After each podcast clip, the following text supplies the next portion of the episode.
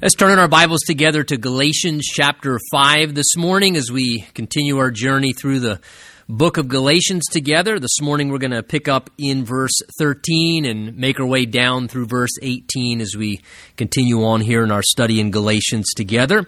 If you're turned to that spot, let me begin reading here in verse 13. It says, For you, brethren, have been called to liberty. Only do not use liberty as an opportunity for the flesh, but through love serve one another. For all the laws fulfilled in one word, even this you shall love your neighbor as yourself. But if you bite and devour one another, beware lest you be consumed by one another. I say then, walk in the Spirit, and you shall not fulfill the lust of the flesh. For the flesh lusts against the Spirit and the Spirit against the flesh, and these are contrary to one another, so that you do not do the things that you wish. But if you are led by the Spirit, you are not under the law. And Father, we just humbly ask for just your grace and your help right now as we continue in our worship by opening the Word of God together. Lord, we just ask that you would prepare us accordingly, and that we would each truly have an ear to hear what your Spirit wants to say to us as this part of your church through this particular portion of your word this morning. We ask every intent behind why you inspired these very scriptures originally would just find its way and speak into our hearts in a very personal and direct way in this very day that we find ourselves studying it together. So please, Lord, prepare us. And as always, we ask by your Spirit Speak to us now that we might hear your voice telling us what we need to hear. And we ask this together in Jesus' name. Amen. You know, an important question to answer in our life is who are you going to serve? Who are you going to serve? Whether it is recognized or not, or honestly, whether we're willing to admit it's true, the reality is everybody serves someone. Everybody serves someone. In the most basic sense, we either honestly serve ourselves, that is, we live in somewhat of a self indulgent way, self serving, or the only other option, really, ultimately, is to choose to serve God, to serve our Creator, the one who made us and gave our life to us. And by serving God, we choose to follow the Lord and fulfill His will and His purposes. And really, I think that's kind of what Paul's challenge is here in this particular text for us to be serving God instead of serving ourselves.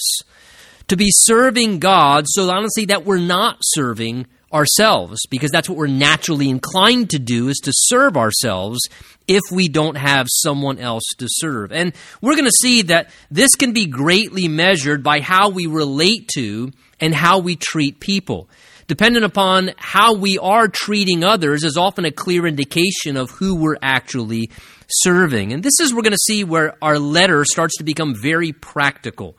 As Paul transitions from this point through the remainder of chapter 6, closing out the letter, he starts to really get into the nuts and the bolts of Christian living. I think this section of Scripture is very basic in its explanation of just concepts of what Christian living really looks like. Okay, I understand doctrines of what it means to be a Christian and salvation and these kind of things, but when it comes to practical issues, nuts and bolts of what does it mean to live out a Christian life, this is really what these passages we're looking at today and in the weeks ahead are going to be addressing. Learning how to properly exercise our freedom to walk in the Spirit, to let our life be led by the Spirit of God in just day to day living in personal daily choices and how we handle our practical affairs so that we're not living sinfully and selfishly, but instead living in a way that is according to the Spirit of God, serving God and His purposes. Again, remember, the emphasis of this letter has been seeking to help followers of Jesus realize that genuine and healthy Christianity or a spiritual life is not living governed by a checklist where we kind of take someone else's ideas, or maybe we create our own set of ideas and we kind of have a spiritual checklist a religious group of uh, requirements and maybe routines, maybe certain things we restrict ourselves from doing because we deem them as unholy or unspiritual, and then other things that we think are absolutely necessary if we're going to be holy or going to be spiritual. And this letter has sought to combat the idea that we're to live by rules and requirements in order to be right with God initially or to somehow become more holy or righteous before God. Instead, it has been strongly encouraging that we would be guided by relationship with God personally, letting our life be ruled by the Spirit of God who dwells inside of us once we receive Jesus Christ as Lord and Savior. And certainly, we follow the authority of the written word of God, and we don't ever want to negate that. We, we want to make sure we keep doing that. Remember, Paul said in just a few uh, verses ago, nevertheless, what does the scripture say? And that should always govern the way we make decisions and how we determine things as a Christian. What does the scripture say? That's our ultimate authority. But yet, nonetheless, we realize God's Spirit is working inside of us, and we don't live by the, the letter of a law law. We instead live by being led by the law of the Spirit of life who governs our heart now as a Christian and yielding to the rulership of the Spirit of God working within us. What to do and what not to do, what is God's will and what's not God's will. And Paul wants us to understand God did not save us from sin nor from Satan's power to make us just good religious rule keepers. God saved us and set us free that we might be free to have a relationship with Him in a very personal and an intimate way. So notice with me verse 13, Paul begins this next section saying there, For you, brethren, have been called to liberty. Again, he speaks of a condition that we as believers are now in a condition of liberty. He's referring to a position, you might say spiritually, that has been given to us when we were invited into our relationship with the Lord Jesus Christ. He's reminding us that when God adopted us spiritually, and we've talked about that in this letter, that's what happened. God adopted us as his spiritual child. He chose to make us one of his children by a work that transpires of his spirit within our life when we receive Jesus Christ as Savior and Lord, we become a child of God. His Spirit enters in. And in that relationship, we are liberated from things that are controlling influences in our life. And God wants His children to be able to live in freedom. You notice again, He uses the term there in verse 13, brethren. And that's a, that's a family term, brethren, a spiritual family term, that we are brothers and sisters in Christ, brothers and sisters in the Lord. God is our Father. We have a family relationship. So Paul says, My brothers, my sisters, God wants his children to be free from things ruling over them, to be liberated, that they might have the freedom to be led by the Spirit of God Himself who dwells within us, that we can follow the Spirit's voice giving us direction in our life. Again, remember Paul's declaration back at the beginning of this chapter we saw last time together in verse 1 of chapter 5. He said there, Stand fast, therefore, in the liberty by which Christ has made us free. In our salvation experience, Jesus Christ has made us now free spiritually. And he says, and don't be entangled again with the yoke of bondage. So, since this truth is our foundation spiritually, it is our position now of liber- liberation in Christ.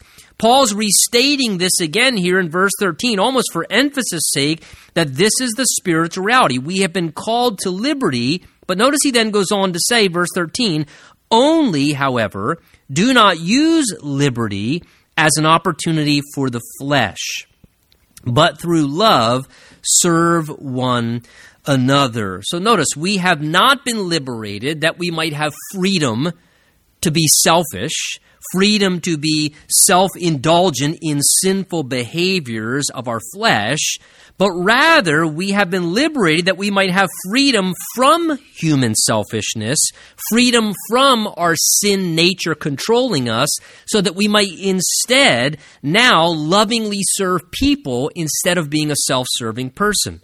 This is what Paul is getting to in this section that living under grace and spiritual liberty was never intended to be abused as a license to sin.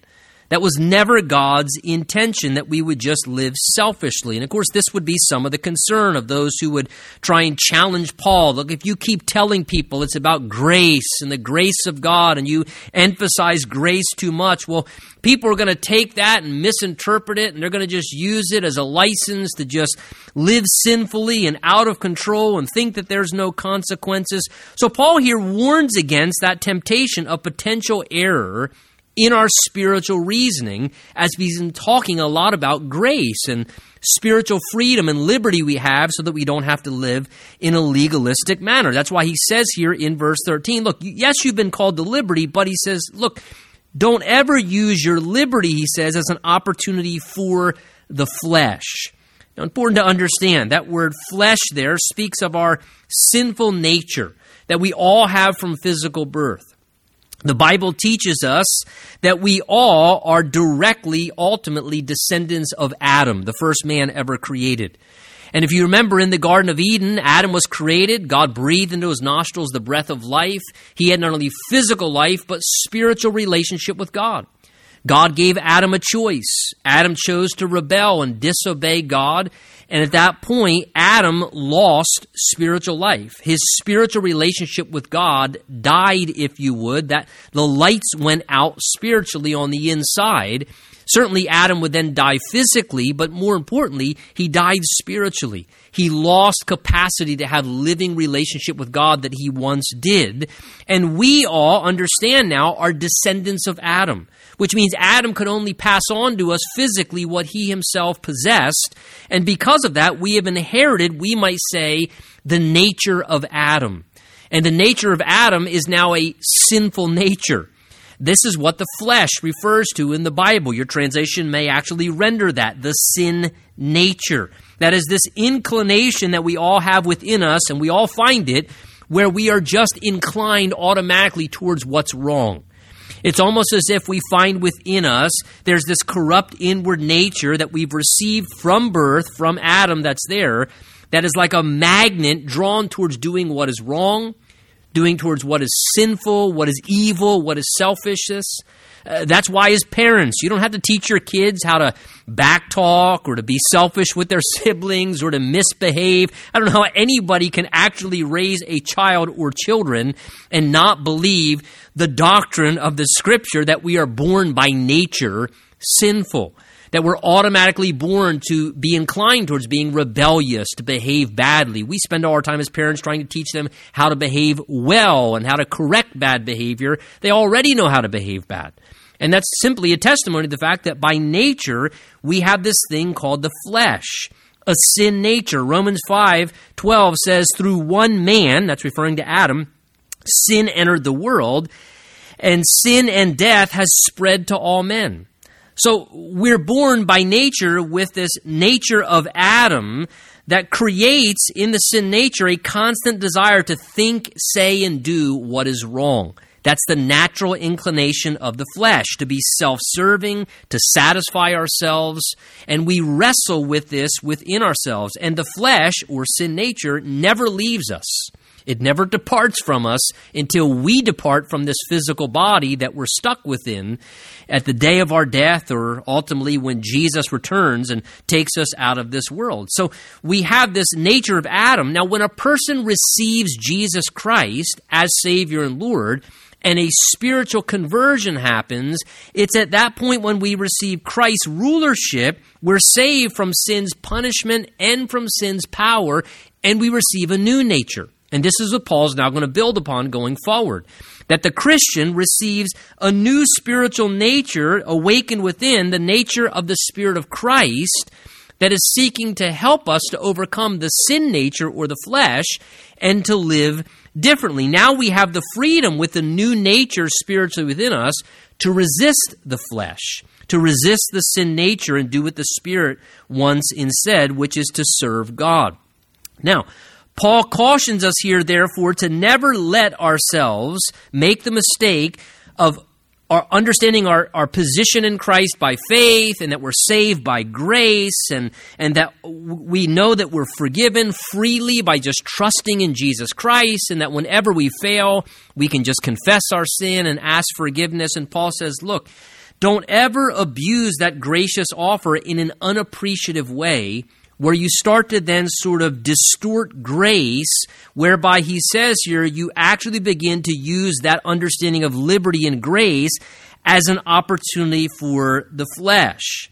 That is where you kind of see this spiritual standing as kind of a free pass to indulge your sin nature and just get away with it. Well, I'll just ask forgiveness afterwards. Or um, I'm, I'm, i know I'm in a position of grace, so I kind of have some free passes because God is so gracious, thinking that the grace of God gives you an opportunity to behave badly or to indulge sin that somehow we have a license to kind of be able to do what's wrong either periodically or do what's wrong constantly, and it's kind of just okay because of this wonderful thing called grace. Paul's saying here, God forbid that horrible mentality.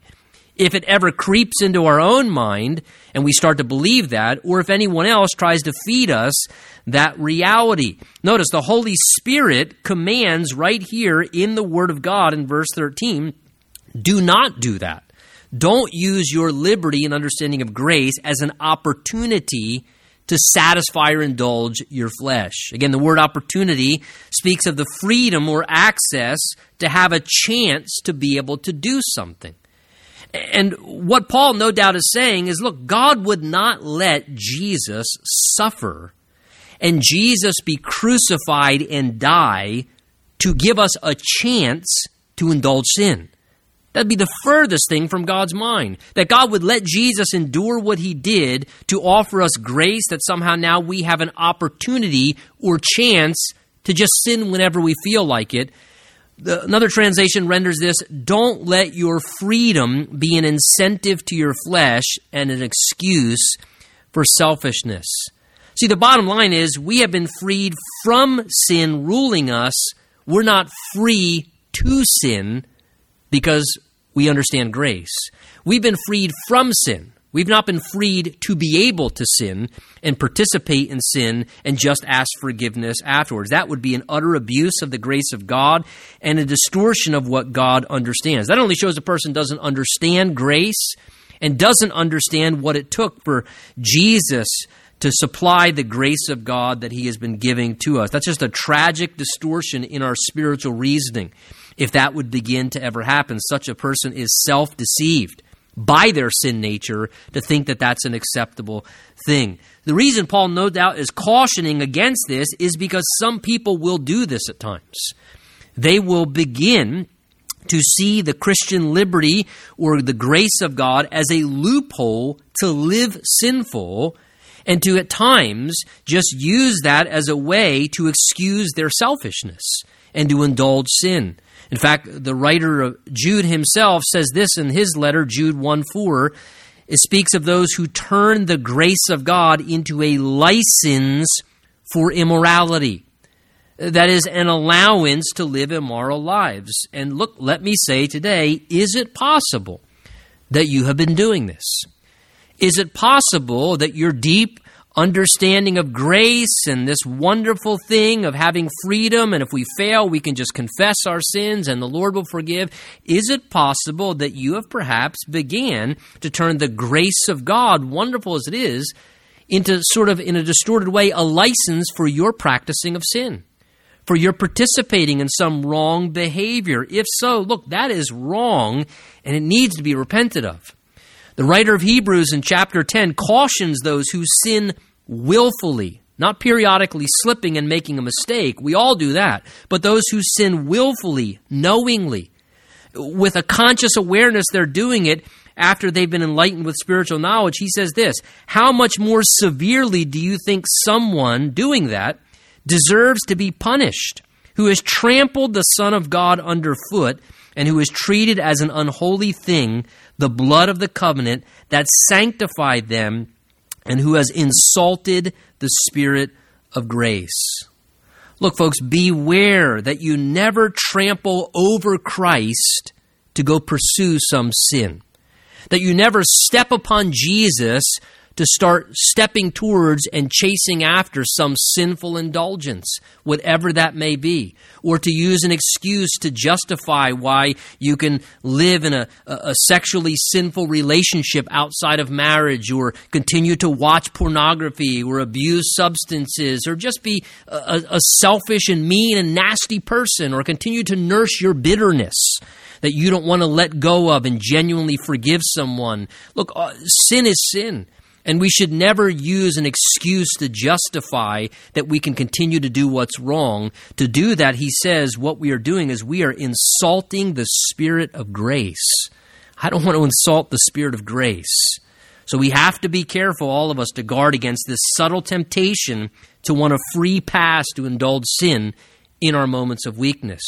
Now, Paul gives us good advice here. He instructs us the proper response to using our liberty in the second half of the verse. He says, Look, don't use liberty as an opportunity to indulge your flesh, but here, here's the counterbalance. He says, Rather, through love, serve one another. See, at one point, we were slaves of our selfishness. That's our natural tendency to be selfish to, to be self indulgent and self serving. Yet Christ has liberated us from that. We were set free. Christ has made us free from this utter selfish nature that ruled over our life before Jesus gave us his power to be set free. We were in bondage to our selfishness. We were, in a sense, prisoner to our own self serving attitudes just self serving ourselves because that's what's natural. But now he says, You've been set free. So use that freedom to let the power of God within you give you love instead to help other people and to be more other centered rather than self centered. We've been freed up from sin's power and even from maintaining the law. Paul's saying to divert our attention elsewhere. Rather than being focused on serving ourselves, we can now put our attention on other people and resist the natural tendency that once controlled us with its power to be someone who just pleased ourselves and lived utterly selfish. We've been freed from Christ to live different than everyone else in the world naturally lives and the way that we once lived by nature from birth. We should use our freedom now to be other centered, to live like our Lord Jesus did who in love served other people, and to let the love of Christ within us be continually poured into our heart by the Holy Spirit working in us to prompt us, Paul says, to serve one another. What a wonderful thing that we have been given opportunity to be set free from our self centeredness to have the opportunity to actually live differently now than others in the world do. And see, that's what we have the privilege to do as a Christian. Many people look at the Christian life, oh, that's so restrictive. That's so, you people are slaves and bondage to your religious lifestyle. The reality is quite the opposite. I'm not a slave, I'm free. I don't have to get drunk any longer. I don't have to live immorally and selfishly and sinfully constantly the way that I once did and live a self centered life. I don't have to constantly be giving in to outbursts of wrath and violence and anger. I've been set free now. I have the freedom to live differently, the freedom to live in, in victory over those self consuming attitudes and natures that everyone else doesn't have the power to overcome when they don't have the Lord. We have the power now to live like Jesus and to live like our Lord who put others first. Remember, Jesus said, I didn't come to be served, but to serve and to give my life as a ransom that is to benefit other people. The question becomes where is our focus? The spiritual truth says that's how we should be living now. We should live in a loving way to serve other people. And I just want to encourage all of us look, let's take this instruction in God's Word and try and live it out this week. To not just be a, a hearer of the Word, but a doer of the Word and to look for ways, instead of serving ourselves in the natural fleshly nature, to refrain from living selfishly, instead to let love, working within us by the Spirit, show us how we might serve others around us. And what might that look like for you in your world right now? How might you, in love, serve one another in your household? Maybe those God puts in your path Paul says, verse 14, for all the law, remember that was their concern. We have to go back to the Mosaic law and follow it. Paul says, look, all of the law is actually fulfilled in this one word, even this you shall love your neighbor as yourself. So Paul says to us here, showing love by serving one another, which is what he just said in verse 13. Showing love by serving one another actually, he says, ends up fulfilling in that one thing the essence of what the law is all about. The essence of God's law, really, the, the crux of the matter, was about love. And this is what Paul is trying to state here. He quotes from Leviticus chapter 19, which instructs us there in Leviticus 19 in the law to love our neighbor as ourselves. And Paul now quotes from that and he says, Look, if and when we do this, we're actually fulfilling ultimately what the entirety of all the law is about. All the other commands, all the other instructions in the law, they're all based upon this reality of exercising love in how we would relate to one another. Interesting, remember, Jesus himself chose to simplify the spiritual life by quoting this exact same portion of Scripture from the Old Testament law. Jesus himself wanted to show that what truly mattered most to God and what having a healthy spiritual life was about was not routinely keeping a list of rituals, following sets of requirements, and checking off boxes of good duties. Well, I do this, and I check off I don't do that like other people do. Yet all the while, you can be a religious rule keeper and have absolutely no heart towards God. There are lots of people all over this planet, maybe that was some of us at one point in our time, who they are, are extremely religious. They do a set of good works. They know when to stand up and sit down. They know what requirements and rituals to perform. And they check all the boxes religiously with great devotion, but yet all the while there's no real heart for God in it. It's just a bunch of duties they perform, maybe to appease their conscience morally or because they think it's the right thing to do. And some of the same people who may be very, very religious at the same time also are very unloving and unkind towards people. And Jesus said, Look, that's what the Pharisees were doing even in that day. And he said, That's not what God desires.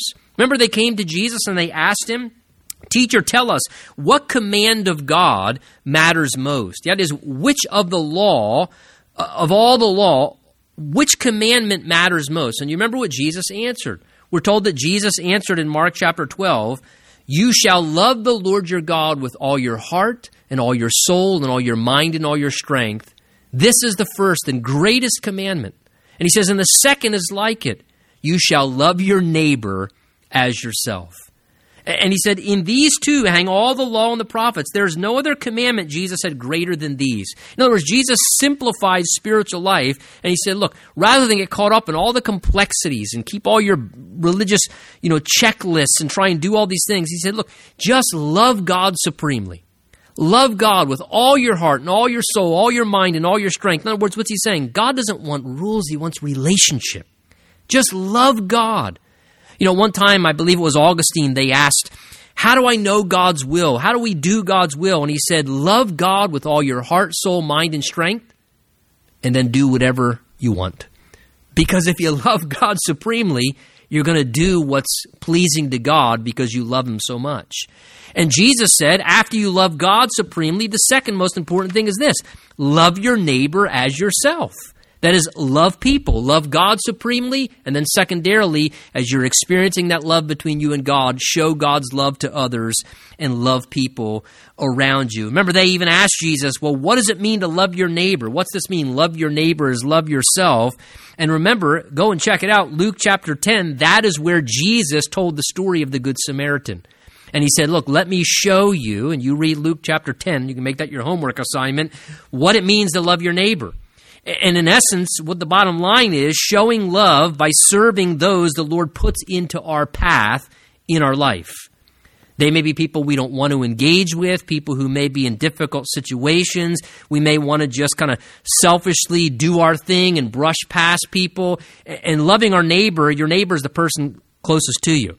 The person that is, in a sense, close and nearby, and that may look like starting to show a little more love in our own household starting to show love with those closest to us, those in our job, those we interact with, and the people that God brings into our path sometimes that we never expected he was going to bring into our path. But God brings them in our path and he says, There they are, love them.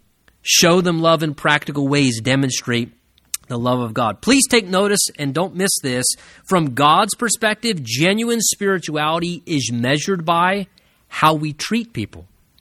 You might fairly say, as Paul says, all the law is summarized in this you shall love your neighbor as yourself. You can almost sense the heart of the Holy Spirit there saying, from God's perspective, genuine spirituality, real spirituality is measured by how I treat other people by how you relate to other people. It's not necessarily measured by how much we read our Bible, though that's a good thing.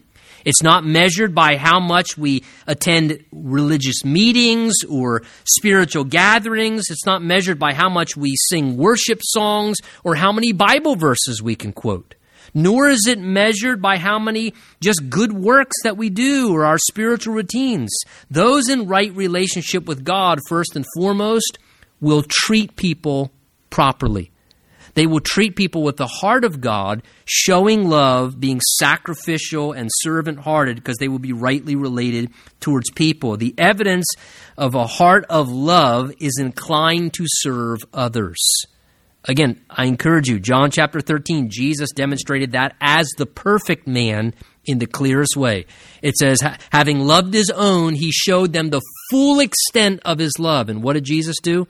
Humble servanthood. He washed the filthy, dirty feet of the disciples that day. Again, humble, sacrificial servanthood was a way to demonstrate love. The, the demonstration of true spirituality is often measured most by simply how we treat other people around us.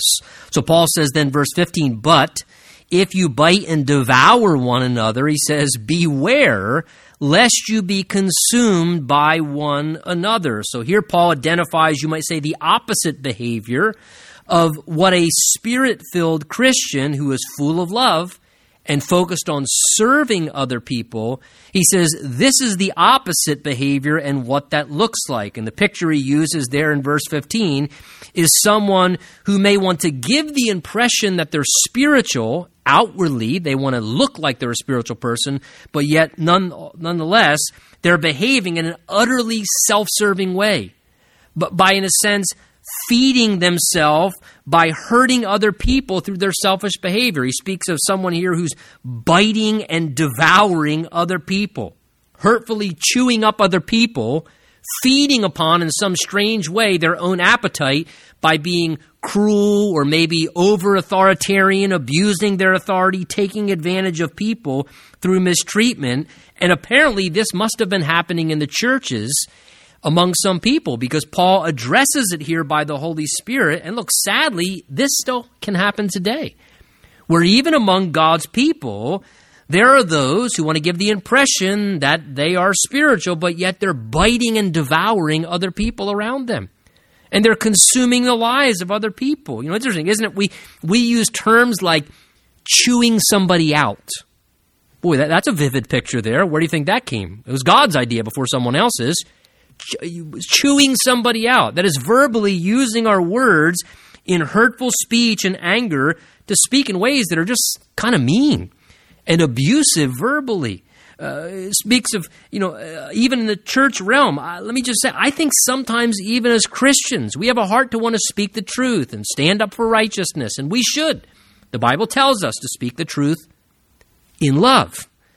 We are at times to correct one another, to rebuke each other, to challenge somebody, to speak truth and share light when we see something sinful and unrighteous, to speak against what's wrong. But sometimes, as God's people, we speak the truth, but there's a complete absence of love. There's a self righteousness or kind of a harshness, and we speak the truth, but there's no love mixed together with it. And we can actually be rather strong in our words where we're kind of almost biting and devouring people by speaking harshly true things, but yet the tone or the attitude it's conveyed in is very hurtful. You know, again, I think of another term we often use. We talk about backbiting. Paul says here, biting and devouring one another. And again, backbiting is what? It's speaking about someone behind their back and using what? Critical statements, the idea is just slandering someone else, criticism, speaking about someone to other people in a backbiting way. And again, Christians sometimes even mask and disguise this as prayer requests. Well, I just want to share these things with you so that you can be praying for him or praying for them as a family. And look, I, there's, uh, I can't read everyone's heart, but the bottom line is sometimes as God's people, we can make the mistake and I think almost be somewhat deceived in our own sinful nature where we start to kind of backbite and we can become very, very guilty of criticism as the Lord's people. We have to be very careful. Sometimes we can slip into criticism quite quickly and start biting and devouring. And, and even if it's just some people even selfishly kind of taking advantage of someone else and bringing harm and ruin to their life. And notice Paul gives the caution here in verse 15. He says, Look, if you let that go unchecked in your life, or you let it go unchecked and not repented of among God's people, he says it is utterly destructive. You see what he says, verse 15? He says, if you bite and devour one another instead of in love serving one another, he says, beware lest you end up being consumed, destroyed, ruined by one another. If allowed, selfishness in various forms can destroy lives. Honestly, it can completely kind of destroy an entire church if selfishness is de- left unchecked. Let me put an image in your mind. I want to say this Beware of cannibal Christians. Beware of those who claim to be Christians, and maybe even some of them are Christians, but they become a little bit cannibalistic. And they tend to be individuals who, with their mouths, tend to hurt and harm and even destroy people or who tend to just by their nature kind of have an appetite with their own sinful tendencies to kind of take advantage of people and devour what's good in someone else's life for some self serving way themselves. And they take advantage of people. Uh, look, nothing is more tragic when the devil deceives people to behave in such a way, when God's family acts in proud and selfish ways that ruin the lives of others or ruin the life of a whole fellowship. And I just want to say if you ever see this, kind of this Christian cannibalism, look for a way to put a muzzle on a person like that as quickly as possible. And if ever you find yourself convicted by the Holy Spirit for being guilty of doing such, just admit it. Take ownership of it and be quick to put an end to it and seek to bring healing maybe to those you've bitten and devoured, maybe with your words or done something harmful to, to make reconciliation and restitution.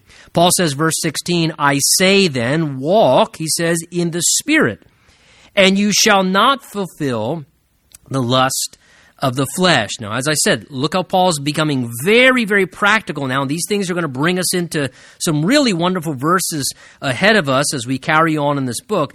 This here, verse 16, Paul says, Walk in the Spirit, and you shall not fulfill the lust of the flesh. I think is perhaps one of the most valuable and one of the most important verses in the scripture regarding practical Christian living.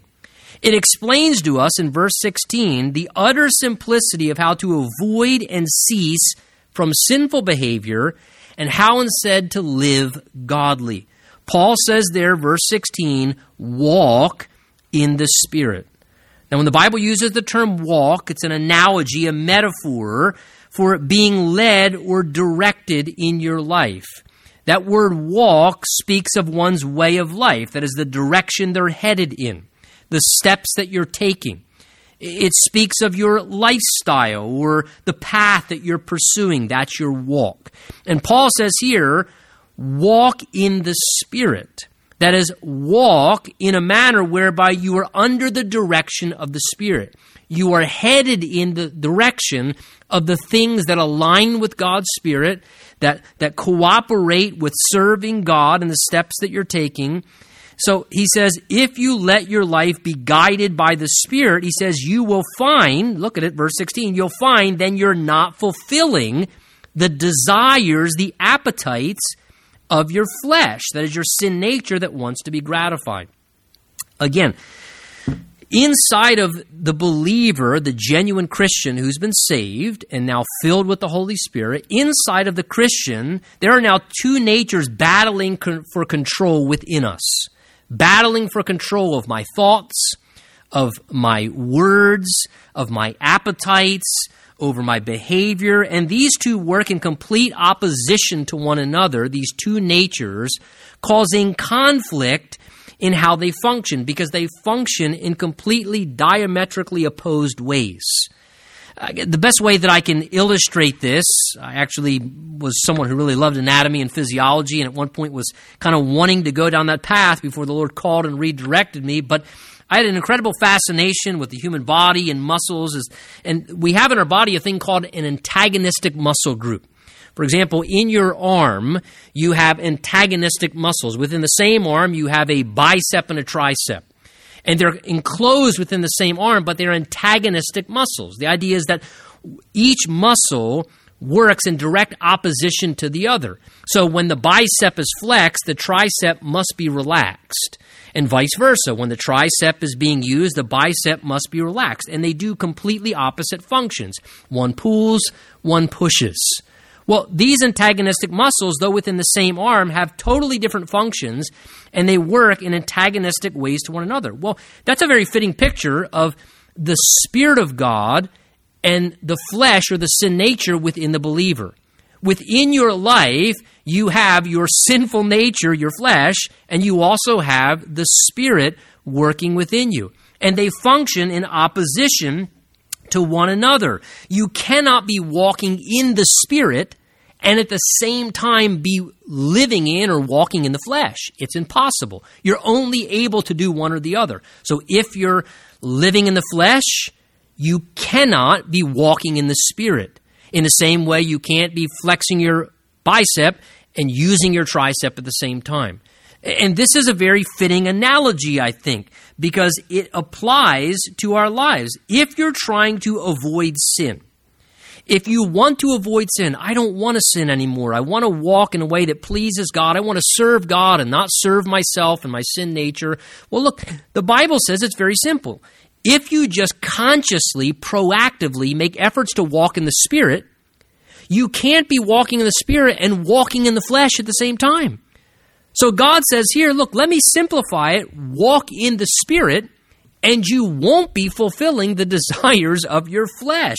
If you focus on walking in the Spirit and what that includes, you'll be preoccupied with walking in the Spirit, focused on the things of the Spirit, desiring the things that the Spirit is directing you to do, and you'll be unable to be distracted by giving in to your sinful nature because you'll be so preoccupied and busy with living in the Spirit. You'll find that you are not distracted, and the reason is because you're engaged living in the Spirit intentionally.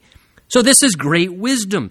Do you want to just stay on track? Do you want to stay safe and away from sin and say, Look, I don't want to enter into sin. I want to live a life that pleases God? Well, look, the Bible just says just be conscious and proactive and intentionally try and live in the Spirit. And if you constantly seek to live in the Spirit, it will safeguard you from indulging the things of the flesh.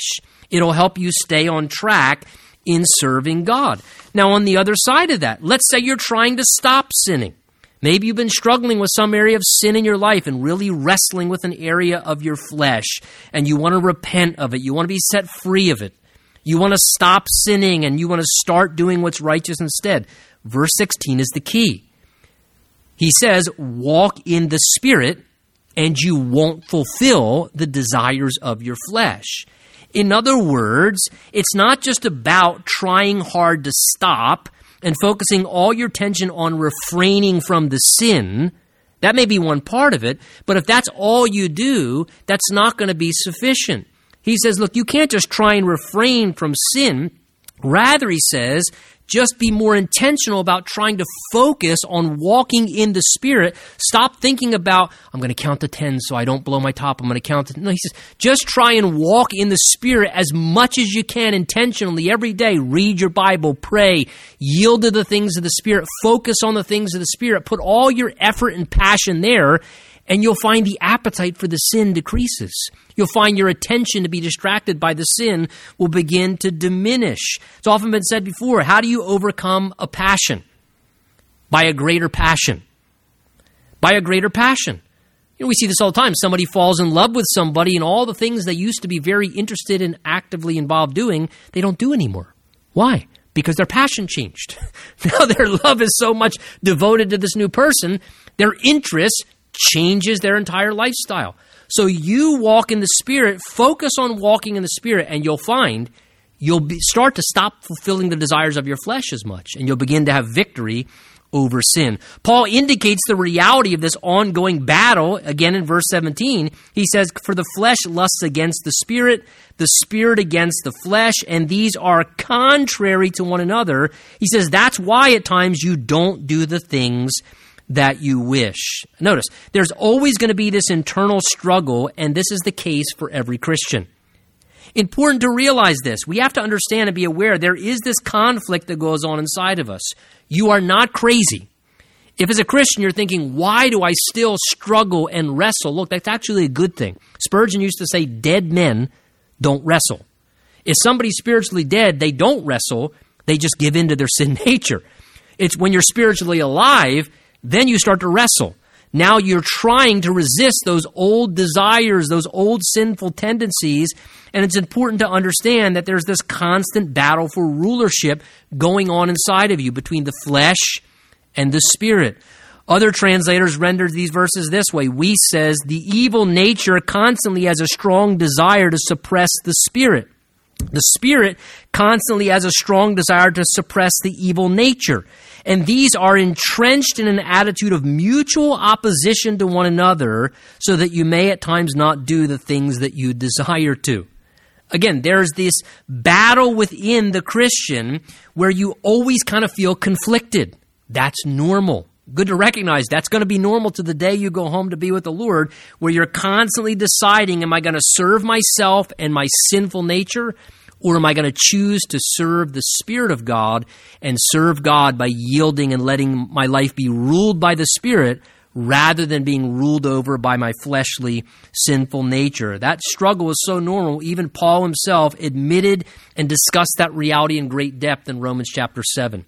And I encourage you to read Paul's words there as he describes this inward battle. Paul says, I don't know what I'm doing. The things I don't want to do, those are the things that I end up doing sometimes. And the things that I do want to do, those are the things that I don't do. And he I find this struggle within me where there's a part of me that wants to do what's right and good and godly, but then there's this whole other part of me inside that is trying to redirect my attention to doing what's sinful and rebellious against God and to disregard God's authority. And he says there's this battle within where Paul, remember, he ultimately says, Oh, wretched man that I am. I know that in me, in my flesh, he says, nothing good dwells there. Wretched man that I am. He says, Who will deliver me from this body of death? And he said, Thanks be to God through Jesus Christ our Lord. In other words, notice, Paul didn't say what will deliver me. He didn't say what set of principles, what 10 or 5 step programs are out there, what, what principles, if I follow. Paul says, Who will deliver me. That is a relational dependence upon the power of Jesus Christ who gives us the power of his Spirit. That's what helps us overcome this conflict. And that's what Paul concludes with in verse 18, where he says, But if you are led by the Spirit, you are not under the law. See, Paul says the conflict is real, the battle inside, but he says, How do we overcome the conflict? He says it's not by a rule or some set of rules or some group of laws that regulate us. He says it's by properly relating to God, by letting our lives be led by the Spirit instead of led by the flesh or any set of rules and laws. The language is literally if you're willing to be led by the Spirit, you don't need to live under obligation to the Mosaic law. In other words, the Holy Spirit is trying to tell us here if we learn to live in relationship with God, we don't need to necessarily be governed and controlled by a bunch of rules and restrictions and codes and requirements. You know, uh, again, the way I think of that is when a child is young and immature, they may need to have a, a, a fenced in area in the backyard. You may have to have child safety locks in the house because they don't know how to make good decisions. But when the child matures, then you don't need the child safety locks because when they mature, they have proper reasoning that they shouldn't drink the poison. Then they can go in the front yard where there's no fence and they won't run out into traffic and harm themselves because when they mature, they don't need all the boundaries and restrictions controlling their behavior. Well, this is what Paul's saying. If you allow yourself to learn to be led by the Spirit, you don't need laws and rules and regulations because you'll yield to what the Spirit is directing you to do. Hey, important question. Today, what are you being led by foremost? What is leading your life? Are you leading your life by letting your feelings direct you, your thoughts direct you, your sin nature direct you? Or are you letting yourself learn how to be led by the Spirit? Let yourself be led by the Spirit, and you will serve God's purposes and God's will. Look, we all, as a Christian, now have this glorious freedom to choose who you will allow yourself to be led by. I encourage you, choose wisely. Don't let yourself be led by feelings, thoughts, emotions, and desires of your sin nature. Let yourself be led by the Spirit of God who will direct you to serve God Himself. Would you pray?